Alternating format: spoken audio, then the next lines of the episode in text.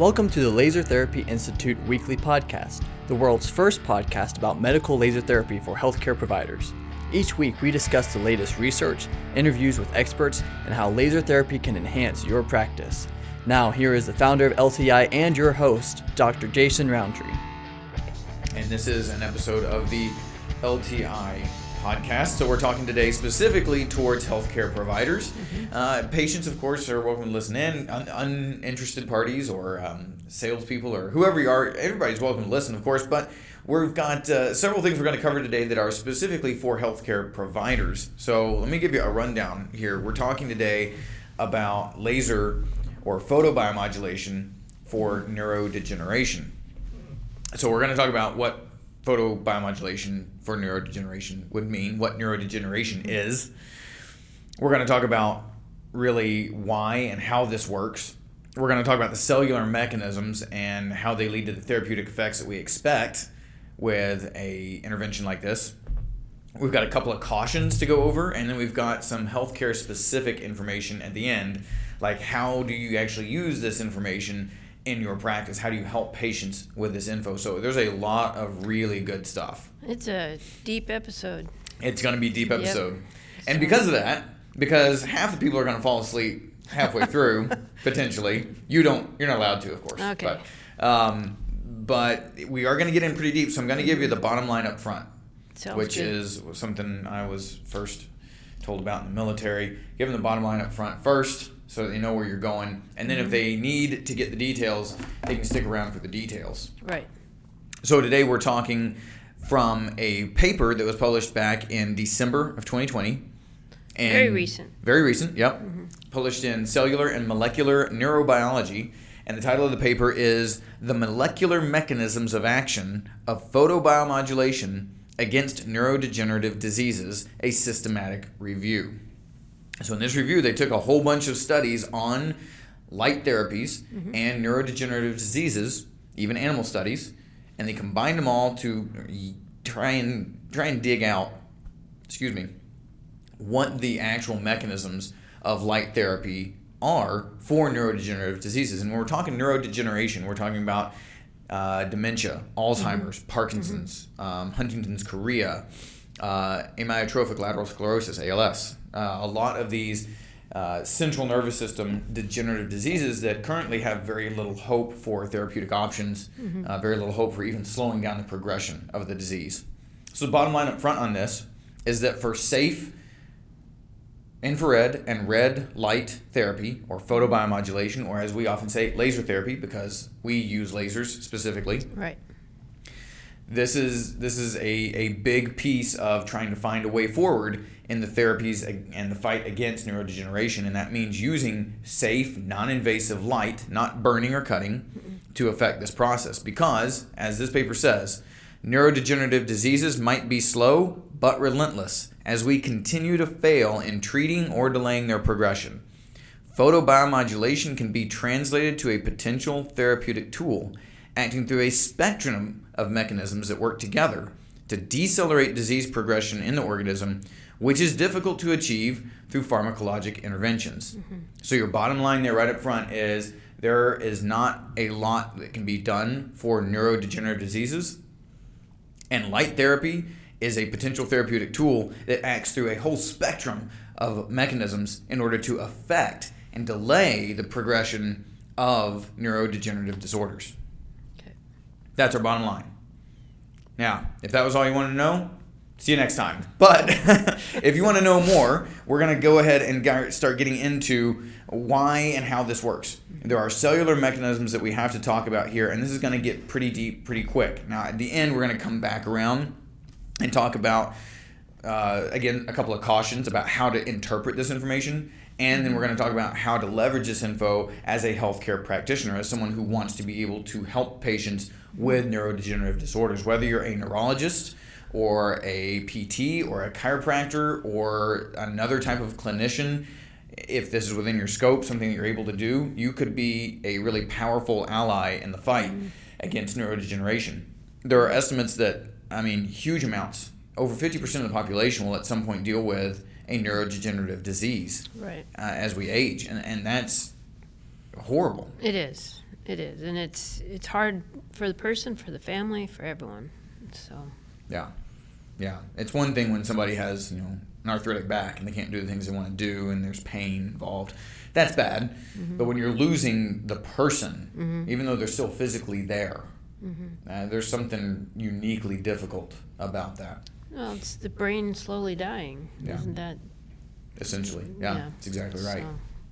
So let's talk about the positives here. What photobiomodulation can do on the cellular side. And again, if you're not if you find yourself falling asleep here pretty quick, that's all right. You don't have to know all this to understand how to use photobiomodulation, but in so many cases, people go, How does this really work? How does light safe, non invasive light that's not doing any burning, any cutting, any destruction, how does that actually help change the tissues? How is that even possible? So there's a number of ways it's possible. So um, give me one moment because I've got a lot of data here that I need to sort through.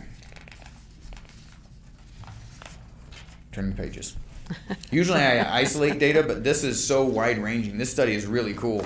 Um, if you've got some extra time, go through it yourself and, and see if you can get a read through on it. I'm going to give you the, the high points here, but there's a lot in here. And you'll we'll link the, the study uh, yeah. to the recording. Exactly. Yeah, that'll at least be linked uh, on the podcast, on the podcast. side. Yeah, mm-hmm. so you can find that. Again, Apple Podcast is a great place to get that. Exactly.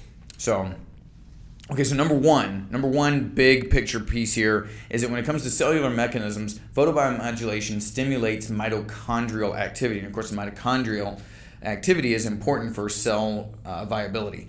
The mitochondria produces energy for the cell to use. It's the energy factory within the cell. If you have mitochondrial dysfunction, mitochondrial disease, or inhibition, then the cells do not work like they're supposed to. So that's the number one side is that photobiomodulation exerts a photochemical effect through the stimulation of mitochondrial cytochrome C oxidase, which is a key piece of stimulating ATP production within the cell. Number two is that mitochondrial stimulation, that first one we just talked about, actually triggers several signaling pathways as well. Those are the ERK, CREB pathways, PKC, and so forth. You want to get into that, again, read the paper. Um, if you know what those are, good on you, wonderful. Um, but this is more important because there are three significant paths through which these signaling cascades actually act. And number one is calcium ions. So the increased ATP production and release through the uh, cytochrome C oxidase stimulation through photobiomodulation produces an, a, a calcium ion influx through the purinergic P2X receptors. Everybody's favorite receptor. Right? yes. Yes. Okay. The, the second one of those, and we're talking signaling pathways here, is through the CAMP pathways as well. So once you have uh, stimulated cytochrome C oxidase again, that raises the that initial pathway, but it also increases the production of ATP uh, when it comes to the neurodegenerative cell itself, specifically, not just healthy cells, but the neurodegenerative cell itself. Um, adenylocyclase convert ATP to CAMP, and that is then activated uh, through proteins like PKA and RAS. Those mediators activate the further pathways that then lead to further production of reactive oxygen species. Okay. yeah. Okay. But if you want to know, if you're the one asking, well, how does that really work? This is how it really works. This is how if you really want to understand how, this is the how. This isn't just magical light Mm-mm. shining down onto the tissues and making them happy. This is physically stimulating the mm-hmm. processes within the cells. Not only how those processes work and how productive they are, but even how the cell signals to itself to its own organelles and to other cells. Now, reactive oxygen species are important because they lead to the activation of other pathways that I won't name. And there's not necessarily always an increase in nitrous oxide signaling or in ROS, but a very short rise in ROS can lead to a lot of different factors from stimulating repair, stimulating more blood flow, more nutrients into that cell. Short raise. And the key thing you've said there is repair. Right and regenerate. So. Yes. Because when we're talking about degeneration, if you want to reverse degeneration, you have to regenerate. Right. Yes. Yeah, exactly. Okay. For those four people that are still with us, now we need to talk about the intracellular signaling molecules and, and their pathways too. And I'm going to breeze through this as quick as I can, but this is where it starts to get even more specific and pretty interesting. If you're if you're a neuro geek at all, if you know about some of these pathways, this is really powerful stuff. So the MAPK pathway and the PI3K AKT pathways are all important pathways when it comes to maintaining neurons and maintaining cellular viability. The SIRT1 pathway is another one that's important under stress conditions, especially metabolic stress. And if you keep up with the research on neurodegenerative diseases at all, then you've heard a lot about diabetes mellitus type 3. Have you heard of diabetes mellitus type 3? No, I have not. Mm. That's new. Right? So you've got type one Everybody knows that. Type 1 is one that you're born with. Right. Right? Type 2 is the kind that can happen over time. Right. Right? Right. Um, there's a lot of different factors there. Sugar intake is typically blamed, lifestyle, things like that. There's there's other factors too. But diabetes type 3, It's a new one for me. it's a new one for most people. Yeah. And it's not really an official title, it's just kind of what's being thrown around now as this term where the brain is under so much metabolic stress from high sugars, high inflammation levels, that it starts to degenerate.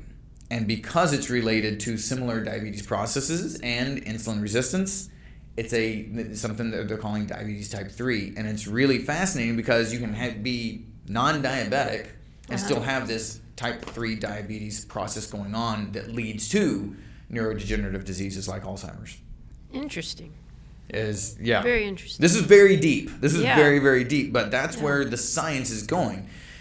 Neurodegenerative diseases are not a simple just right here is the problem, let's cut that problem out. There are multiple layers and in most cases this is a chronic problem mm-hmm. that is being manifested by all these different mechanisms all being a factor. That's why we're going through these mechanisms, oh. these pathways right now because it's not one pathway, it's multiples. The entire system has to work together correctly mm-hmm. to avoid neurodegeneration and these neurodegenerative disorders. The last one of these intracellular signaling molecules that we're going to talk about is is heat shock proteins.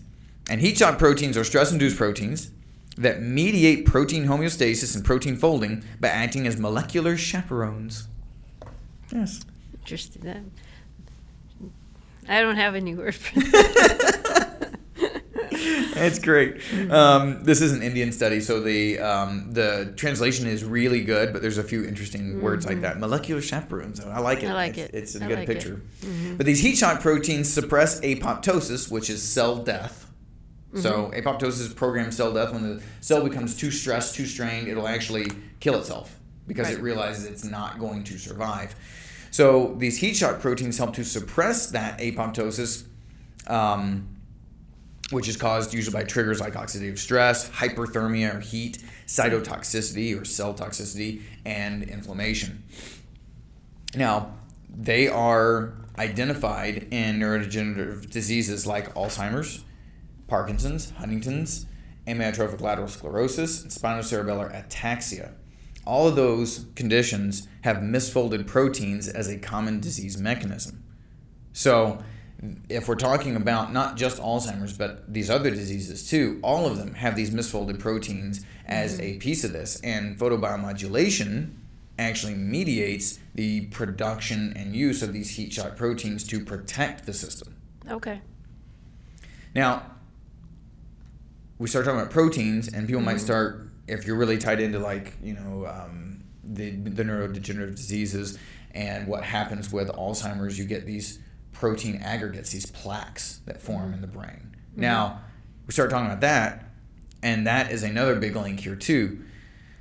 So, in the amyloid peptide production and uh, hyperphosphorylated tau in Alzheimer's disease, these heat shock proteins are important for de- deregulating the production of these of these uh, amyloid peptides. The amyloid peptides gather in these plaques, and they are blamed for a lot of problems. Now, some people think they're more of a symptom than the actual uh, problem itself, but no matter what, they become a problem as they build up, and they form these very visible plaques on the brain. You can see them on MRI, and that's Wow. a hallmark for uh, Alzheimer's in particular. And that just blocks something in the We brain. think it may block something in the brain, and it starts out to be a protective process. It's one of these processes that the body will do to try and protect itself from chronic inflammation and, and um, insulin resistant uh, cell problems. And so it'll try and build up these proteins as a way to protect itself, but then it gets out of control. It's too much, and then we see them start showing up. Okay. So they say photobiomodulation was shown in one study to have reduced the amyloid peptide production and the phosphorylated tau in Alzheimer's disease uh, by the upregulation of heat shock proteins. So a really common thing that practitioners and patients alike both will do is they'll think, okay, they're using this laser on my brain or they're using this this light on their brain and it's dissolving these proteins. Not the case at all. We're stimulating the production of these heat shock proteins, which in turn de- Presses. yeah, suppress the production of these peptides.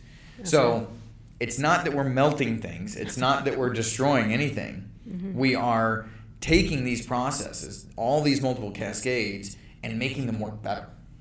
So you're slowing down the production of those mm-hmm. Through plaques through the heat shock proteins, Okay. which is an important step here, which your body does naturally on its own until it becomes overwhelmed. Mm-hmm. So we're talking about taking the body's natural processes and just making them happen better and faster. That's what we have always talked about with laser therapy. That's exactly right, and that's why laser therapy has such wide applications. If you if you just take a glance at our our list of podcast episodes, you're going to see everything from low back pain to neck arthritis to um, plantar fasciitis, um, head trauma. Gosh, what else? I don't know. We've done so many episodes, and it looks like we're saying that laser therapy is is the snake oil that works for everything. That's not it. It doesn't work for everything, but because light therapy works by stimulating the body's natural processes in a positive direction, mm-hmm. it works for a lot of things. Right. Because your body's made to repair. So if mm-hmm. you can enable it and help it work faster, then you're going to get the body's natural process working in the right direction. So that's why laser therapy has a great promise in so many different things. Sideline there. That's exciting to think that.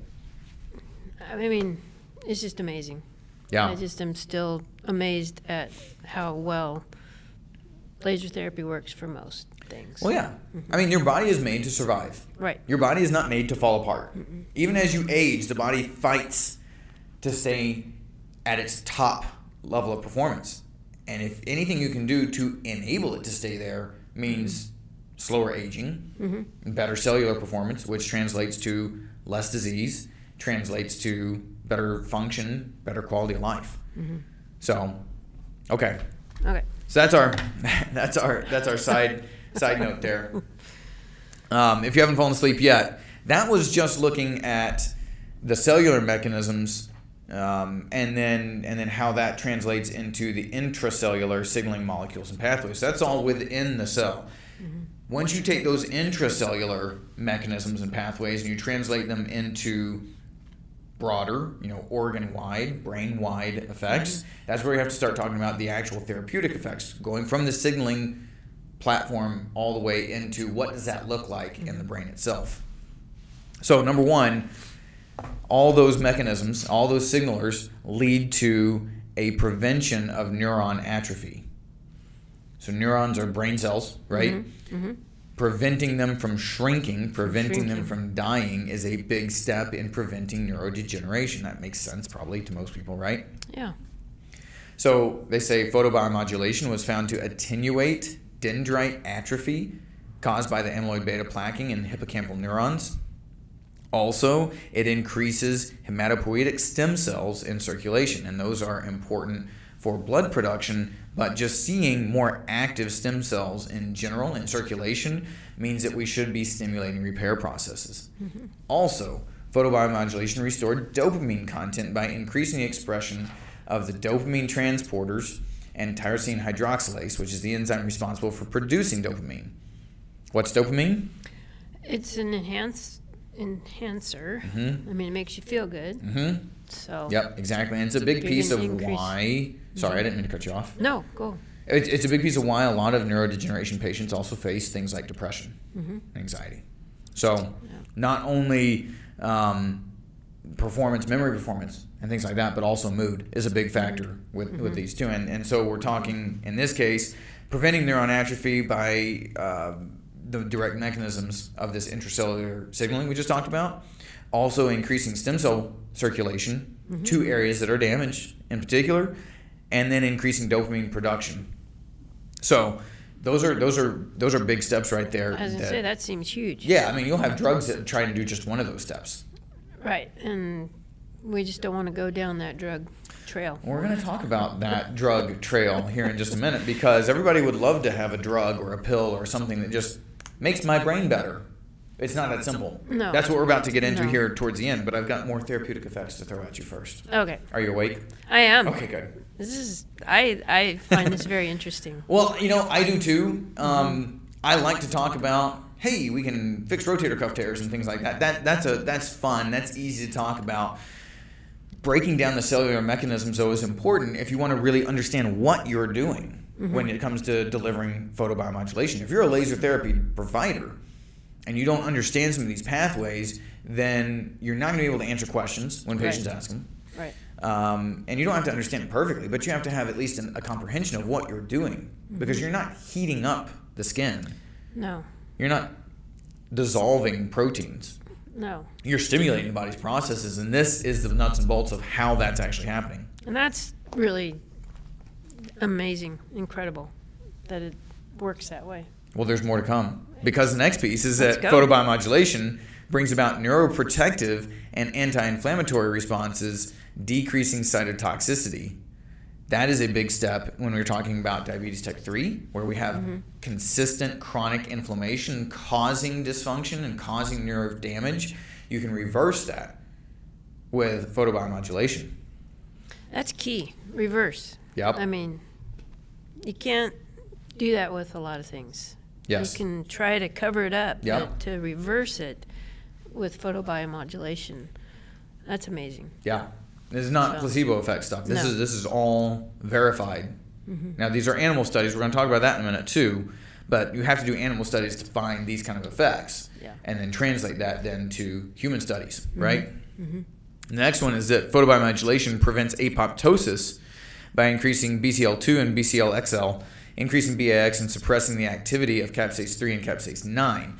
Those are important because when you prevent apoptosis in these amyloid beta in, uh, amyloid beta cells, it lifts B it lifts beta catenin inhibition, and that big cascade of events leads to decreased apoptosis or cell death from cells that are damaged. The brain doesn't build new neurons to replace dead neurons. So now it can it can reroute damage, it can reprogram neurons. That's where we get into neuroplasticity, which is really exciting stuff too. Mm-hmm. But in the first place, if you can keep those cells alive, if you can repair them to the point that you keep them alive and repair those, then you don't have to worry about the cell death being a significant factor here. Okay. The next one, because I'm not any, I'm like halfway through this list. It's ridiculous. it's a great study. It's a great. There's just a lot of details. But you asked for this. You wanted to know how does it work? How does it really work? How did mm-hmm. what happens on the head when I, you know, or in the brain when I'm putting light on the brain? Well, all this, mm-hmm. and this is just what we understand at this point. All right. The next piece is that we increase antioxidant capacity, which is an important part of being protective for any cell, not just nerves in the brain, mm-hmm. but improved antioxidants are protective. Also, we get increased mitochondrial function and preservation, not just through increasing the activity of producing ATP, but in addition to improving mitochondrial oxidative phosphorylation through cytochrome C oxidase, already talked about that. Mm-hmm. Mm-hmm. It also raises MMP and improves ATP production. It also affects the mitochondrial dynamics by altering the fusion and fission processes.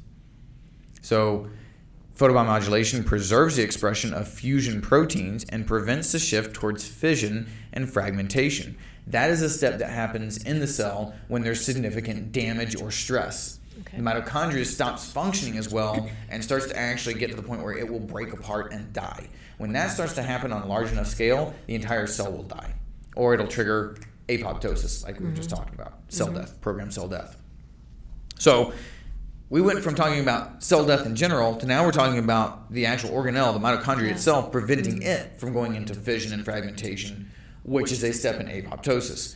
What I want you to see with all this is that it's all linked. It is all just enmeshed. All these mm-hmm. effects. You mm-hmm. can't just pick one of these out and say, "Oh, well, let's let's increase ATP and that will save the brain." It's not the case at all. All these effects are linked and essential to each other. Okay? The next piece that it does is it does actually reduce the amyloid plaque burden, meaning that it reduces those amyloid plaques that form on the brain. We've already talked about that. Mm-hmm. Those are maybe more of a symptom than the actual disease, but we are spending tens of thousands of dollars on drugs that have been shown to reduce amyloid plaque.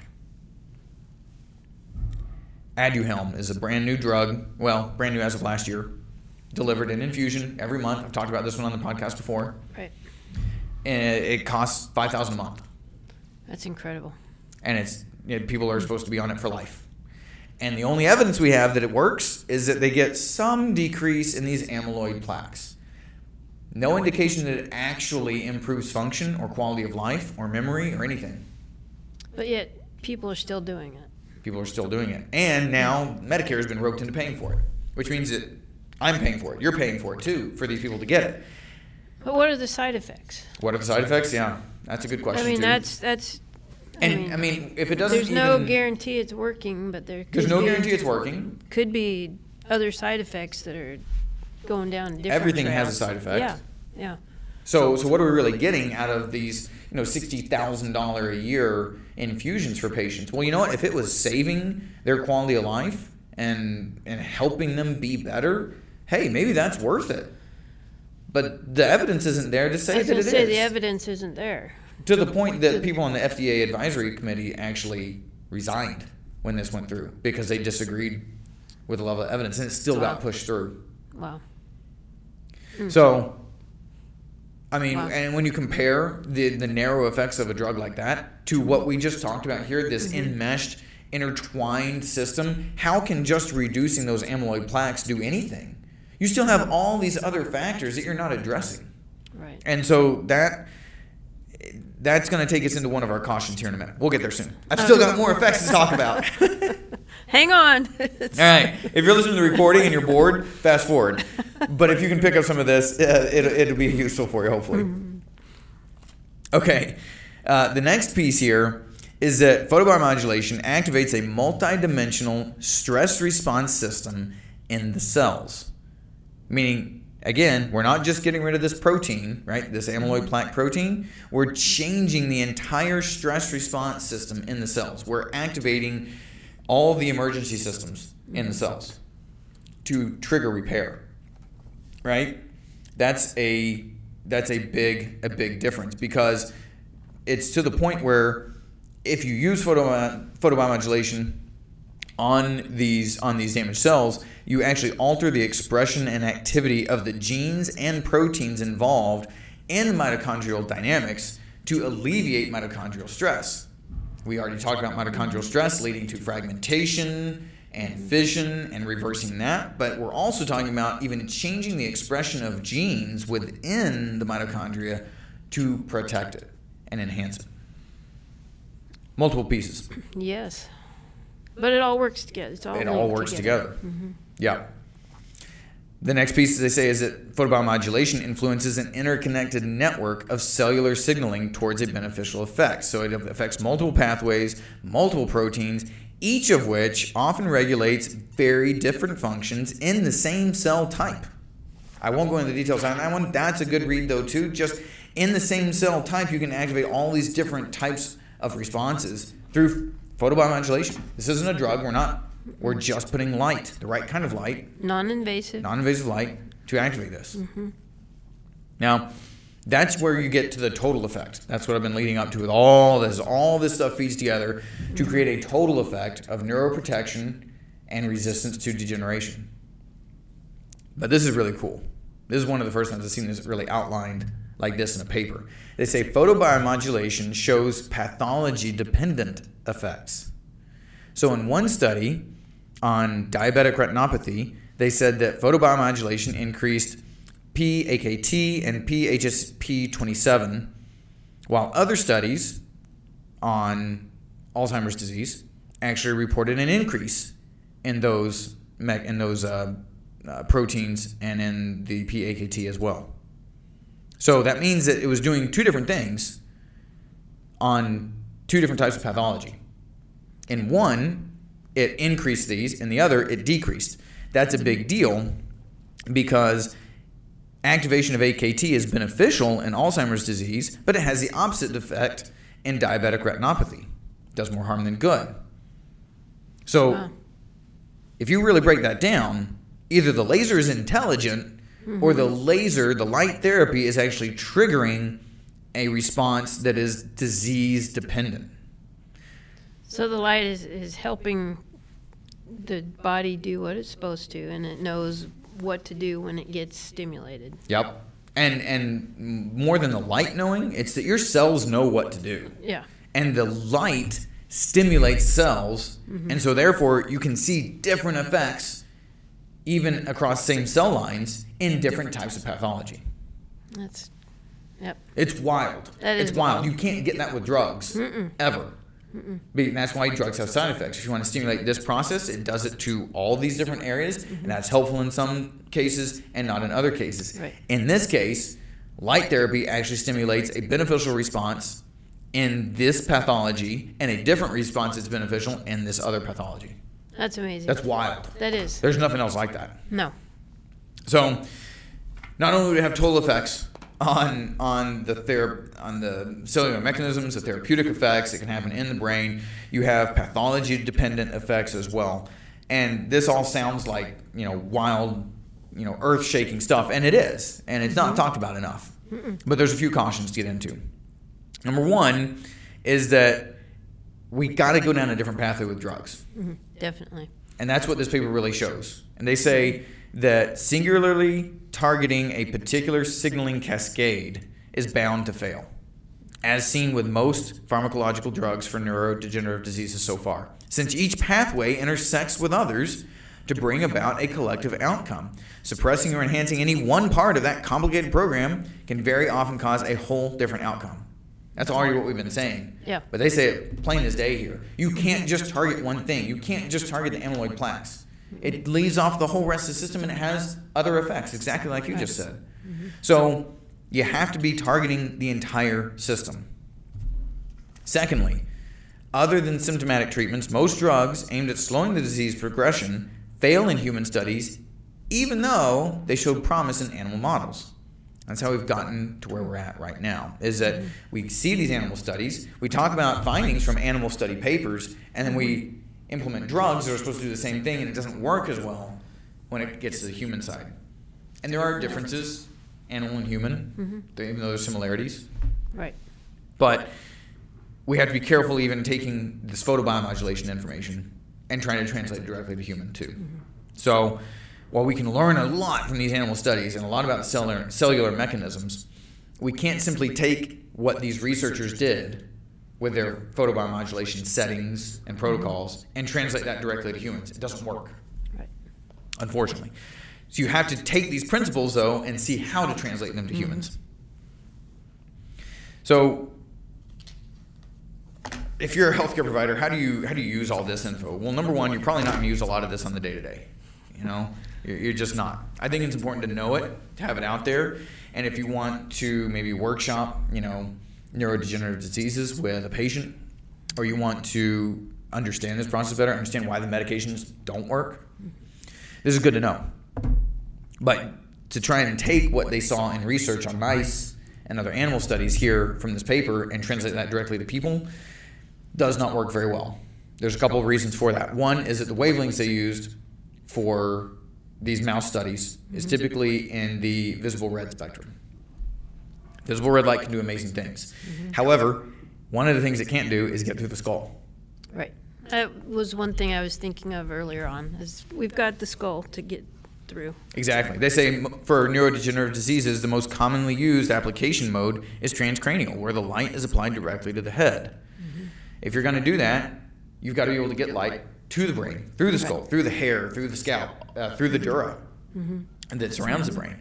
And, and red light simply cannot do that, which discounts some of what you see here. However, we know that infrared light of certain wavelengths can reach the brain and can stimulate a lot of these same pathways. So there hmm. is a way to get there.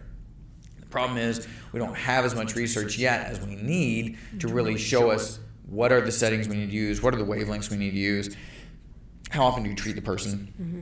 what are your power settings, what's your fluence, you know, what, what about pulse rate, where does all this come in, right? That's a difficulty that this study simply cannot answer, and it's not trying to answer that. Right. We're just looking at cellular effects, mechanisms. So, what do you do with this as a, as a healthcare provider then? If you want to use laser, it probably sounds like I'm saying um, that we just need to wait for research. We don't necessarily need to wait for research because there's more every year. But if you understand this process, you understand a bit about how this works, you can translate that to clinical practice. If you want to do all the homework yourself, you can. It'll be a lot of work. Or you can let us do it for you. Because here at LTI, we actually provide protocols, settings. We can help guide you on your laser equipment purchasing. Uh, we can help you with practice coaching.